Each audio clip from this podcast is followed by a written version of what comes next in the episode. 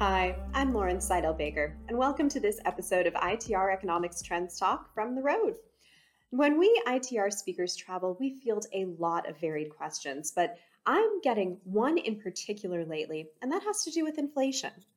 As you probably know if you've been following our trend talks, we expect disinflation to take hold later this year, but critically not deflation. So I really want to unpack what we mean with that expectation.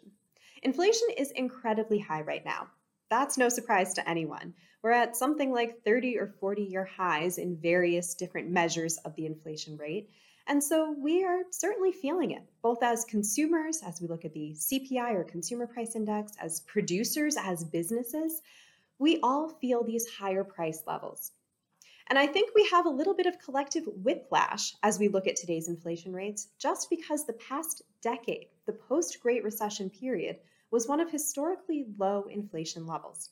So it was a very sudden rise to these extremely high levels, but it was exacerbated in our minds and understandings because we came from such a low baseline. So looking forward, I think it's critical to note where we are in the economic cycle. Our uh, industrial economy recently transitioned to a slowing growth trend, but critically, still a positive growth trend. However, most of the factors that brought us to this place in terms of inflation and in these inflationary pressures, those trends have changed. Most of the worst pressures that brought inflation so high, those are now behind us.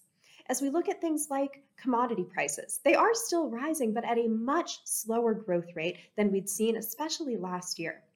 A lot of those capacity issues, the labor constraints that led to higher wage inflation, a lot of our supply chain and logistics issues, these things that brought us to this point, they aren't now repeated. Critically, as we look at the pandemic effects on things like liquidity, on uh, money supply, on, on just the sheer amount of support from federal governments, all of those trends, they're now in the rearview mirror. So the worst drivers are largely behind us.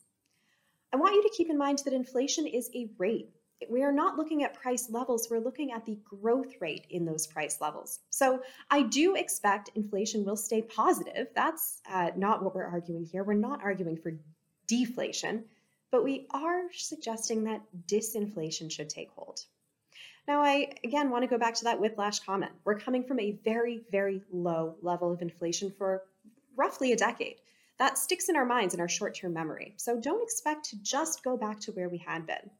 Looking ahead, we will find that new normal, and we will find a roughly uh, higher baseline, something more historically normal. I don't think that should scare us though. Throw away the old playbook, look back a little bit further to those historical norms of, let's say, the 90s. Most businesses should be able to remember, have someone who does remember those times. But I don't want to look back too far. I'm not looking to the 70s and 80s and those runaway inflation rates when we all had what, 16, 19% mortgages, and we were happy to get those rates at the time. We aren't headed back there. Look for normalcy and stay with us at ITR as we get there. Thanks so much for joining me today. For ITR Economics Trends Talk, I'm Lauren Saidel Baker. Let's talk more soon.